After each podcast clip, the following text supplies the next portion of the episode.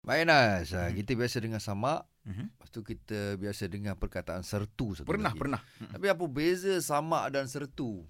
Tanya aku memang aku tak tahu apa beza. Ha, kalau seteru aku tahu, Seteru apa? musuh. Oh, aku tahu straw.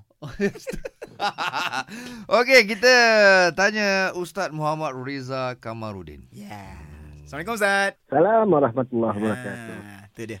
Ustaz, apa beza sama dengan sertu ni Ustaz? Oh, oh. Uh, sama dan sertu ni dia gini. Sertu ni bila seseorang tu dia terkena najis moralaza, najis terkena sama ada babi ataupun anjing. Okey. Hmm. Kita sedia maklum cara mencuci dia ialah dengan tujuh kali air. Satu daripadanya air, air bercampur tanah Betul. dan enam kali air bersih. Okey. Ha, itulah sertu. Okey. Ha, sama ada terkena pada pakaian atau badan kita pun semua kan. Manakala sama pula, mudahnya saya nak fahamkan ialah Uh, kalau kita sembelih lembu, kita sembelih kambing, kita nak gunakan belulang dia tu. Kalau orang Arab, dia kulit kambing, kulit kibas, dia keringkan, kemudian dia gunakan sebagai bekas takungan air. Betul. Faham Okey. tak? Hmm. Ah, ah, ah, Hmm. ah, ah. Okey.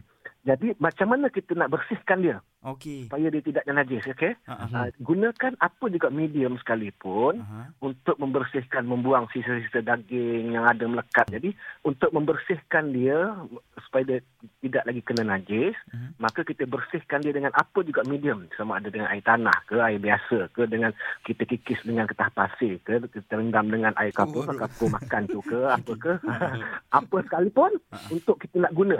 Jadi itulah caranya macam mana kita nak bersihkan dia Sama lah tu. supaya kita boleh halalkan. Itu namanya sama.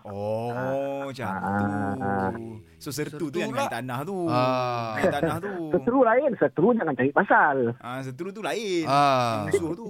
itu dia.